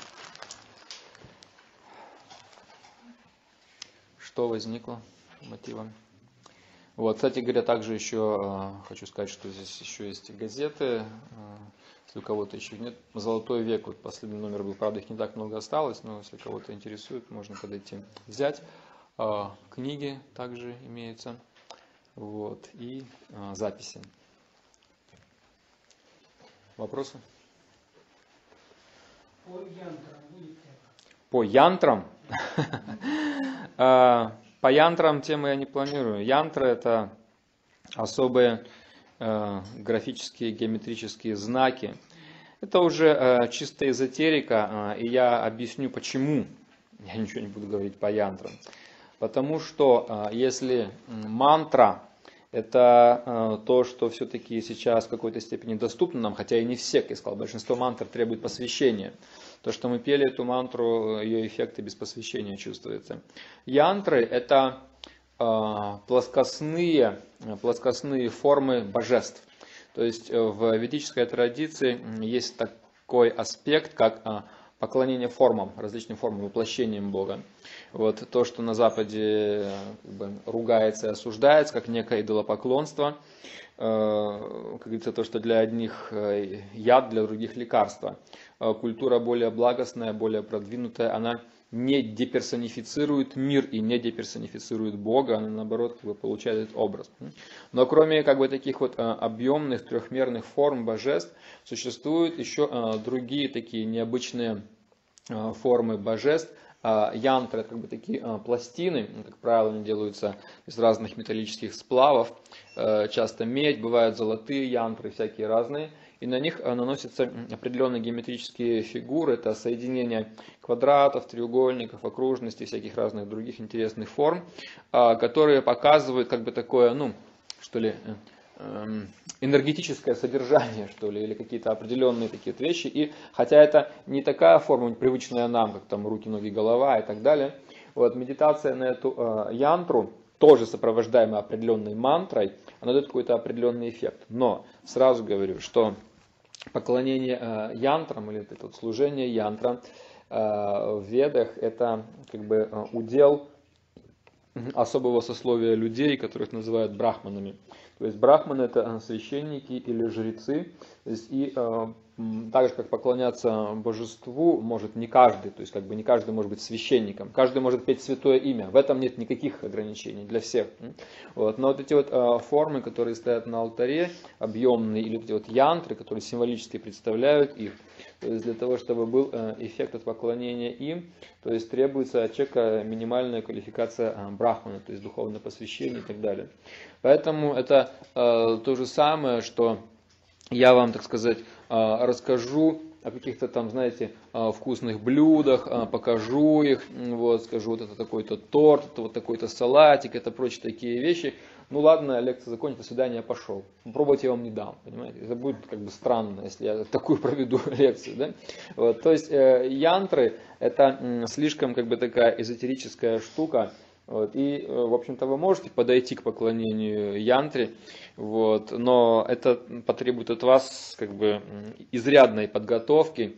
И более того, я хочу вам сказать, что если мы хорошо поймем философию, то, о чем я говорил сегодня, что звук духовный не отличен от формы, то вопрос необходимости поклонения янтре, он снимается, потому что через звук мы можем получить ту же самую форму, тот же самый эффект. В этом особое благословение. В ведах есть такая фраза, говорится «Кали Кале Нама Рупа Кришна Аватара», что в эпоху Кали Верховный Господь приходит сюда в форме имени. И в форме имени он становится доступным всем. Эти все янтры, всякие такие эзотерические, все эти узоры и прочие штуки, это больше поклонение им, это больше процесс предыдущей эпохи. То есть веды говорят, что существует 4 эпохи, такие 4 вселенских цикла, и в каждую из этих эпох какой-то процесс является наиболее сильным. В первую эпоху творения сатья-югу, в которой люди обладают очень глубокими духовными качествами, большой запас жизни, много знаний, много гун и благости, для них путем постижения Бога является медитация, мистическая медитация. Это такие очень сложные вещи, мистическая йога, которая недоступна практически людям сейчас. Единицы только могут ее практиковать. Во вторую эпоху, трета-югу, которая уже меньше длится, люди чуть-чуть уже теряют свои качества. Другой процесс — это такие ритуалы, которые называли ягья, или такие процессы жертвоприношений. Они очень дорогостоящие, тоже очень сложные по своей детализации, и люди современного мира, они тоже практически не способны на это. А в третью эпоху, Двапара-югу, как раз практика является поклонение формам, мурти и янтры, это из той же категории относится, это предыдущая эпоха, основной процесс. И в нынешнюю, он тоже требует определенной квалификации, как я сказал. А сейчас, в нынешнюю эпоху, у людей духовная квалификация минимальна. То есть мы видим, что очень у людей такой ум нестабильный, заниматься какой-то медитацией долго никто не может. Правилам чистоты, которые требуют поклонения янтрам, божествам, таким стандартам тоже практически никто не может следовать. Поэтому по милости своей Господь приходит в наиболее доступной форме, которая требует минимальной квалификации от нас, минимальной квалификации, то есть просто желание измениться, смиренное принятие этого процесса и все. Поэтому, если мы просто понимаем эту философию, что трансцендентный или духовный звук, идеальный звук, он не отличен от той формы, которую он обозначает, то это само по себе понимание и повторение мантры с таким пониманием, оно как бы устраняет необходимость всех этих вещей. То есть янтры, эти все формы, они могут, скажем так, помочь немножко концентрации сознания. Более того, эти янтры сейчас даже продаются в некоторых эзотерических магазинах, они продаются, янтры там, Ганеши, там, кого хотите, всякие разные янтры существуют. То есть вы можете поставить, допустим, у себя, смотреть на эту янтру, повторять мантру, глядя на янтру. Вот. Но главный эффект будет приходить к вам все-таки от мантры, нежели чем от янтры, потому что это процесс немного другой эпохи, и сейчас это как бы вещи, которые обладают скорее вспомогательной функцией, нежели основной. А основной процесс сейчас это вот мантра медитации, то есть связь, контакт с Богом через звук. По этой причине как бы, янтры как бы такая почти не актуальная тема. Еще что-то? Ваши маленькие секреты по поводу повторения святых имен. Потому что иногда, когда ребенок может кричать «мама», мама не откликнется, а когда он с тревогой или с наивностью, тогда да. Ну, в общем-то, вы уже раскрыли секрет. Для того, чтобы мама откликнулась, вернее, ребенок должен взывать действительно с чистым сердцем. Точно так же, если, предположим, у нас нет какого-то сильного порыва или стремления к Богу, вот, то, как говорится, как аукнется, так и откликнется, соответствующий будет отклик. Если же Бог для нас станет действительно потребностью, и действительно мы будем взывать к Нему так, как ребенок взывает к матери, когда он где-то там потерялся или попал в какую-то трудную ситуацию, и он с интонацией, с определенным духом смирения и беспомощности зовет Бога, чье же сердце не дрогнет. Вот, то есть, говорится, если мы соответствующим настроением обращаемся, то он также и отвечает, как аукнется, так и откликнется. В этом главный секрет. Все остальное, как бы, это уже дело техники. Есть отдельный целый семинар, можно читать по этой технике, но сейчас у нас там уже практически время истекло. А можно узнать, кто проводит посвящение? Кто проводит посвящение? Есть определенные личности, обладающие квалификацией учителя, гуру. Вот, время от времени они приезжают и можно получить посвящение, но это посвящение тоже требует некоторой минимальной квалификации. Да, ну то есть если вас это интересует уже более подробно, ну, как бы, можно как бы в отдельной беседе, потому что сейчас это еще 15-20 минут как бы потребуется для объяснения. То есть это возможно, это реально. Вот, есть информация об этом, как это сделать, ну просто это уже более часто. У вас какой-то был вопрос еще? Ну, у меня это, ну, очень сказали, вот человек не понял, что ли, очень что такое янтра. Ну, хорошо, а в двух словах, вот что такое обозначает? Янтра? Нет, не янтра, а тантра. Тантра? Угу. Слово тантра буквально обозначает просто метод. Метод, способ, ритуал. Вот что такое тантра. Вот. Когда-то, когда мы говорили о космосе, мы говорили о трех уровнях космоса. О уровне космоса в благости, в страсти и в невежестве. И говорили о том, что на разных уровнях бытия, вот эти вот в благости, страсти и невежестве у людей существуют различные технологии, то есть методики взаимоотношения с миром. И мантра – это как раз методика или технология высших миров. Тантра или ритуал – это методика среднего мира, где мы находимся, это ритуальный мир. Вот. И низшие миры – это миры янтра. Янтра буквально механизмы, то есть это механизмы. Вот. И в былые времена люди как бы были более чистыми, и мантры были им более доступны, так сказать, те, кто этими мантрами именами назывался, быстрее приходили.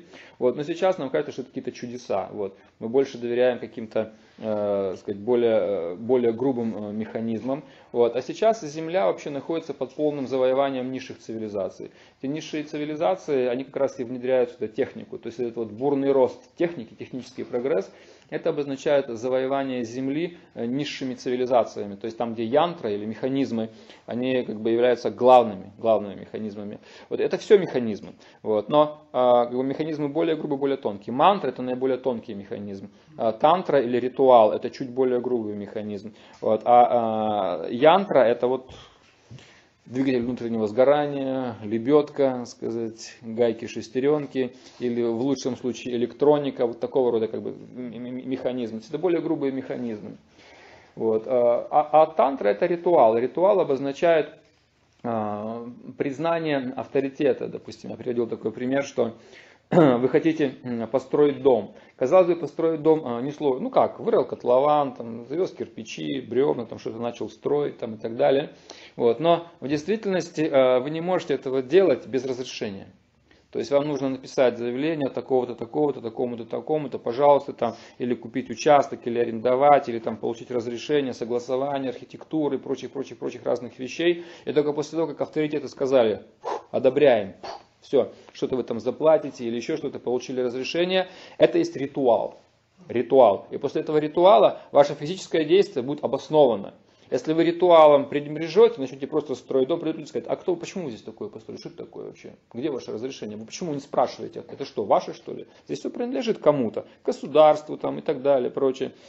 Другая форма ритуала, например, вы пришли учиться, вы поступаете, сдаете экзамены, записываете документы, заполняете там всякие анкеты, вы вписаны в систему, потом вы ходите на занятия, выражаете почтение учителю, сдаете экзамены, это ритуал, понимаете? И вследствие этого ритуала вы получаете диплом, квалификацию, да? Или другой ритуал, вы приходите к врачу и говорите, доктор, там, записывайтесь в регистратуре, там что-то еще, получаете какой-то талончик, сидите в очереди. Потом как бы рассказываете ему, что у вас там болит, он говорит, нужно это, там 2 до еды, 3 после еды, там того избегать. Вы следуете, это ритуал. И вследствие этого ритуала вы получаете нужный эффект. Да. Везде существуют такие тантры. Тантра это методики, методики. Тантра обозначает просто методика. Способ жизни. Да. И причем она основана, тантра, на принятии авторитета определенного. То есть кто-то нам дает рекомендацию, мы их следуем и получаем эффект. Ну что, на этом наше время истекло. Всем спасибо за участие. Значит, книги, журналы, диски с мантрами, если кого-то интересует, пожалуйста.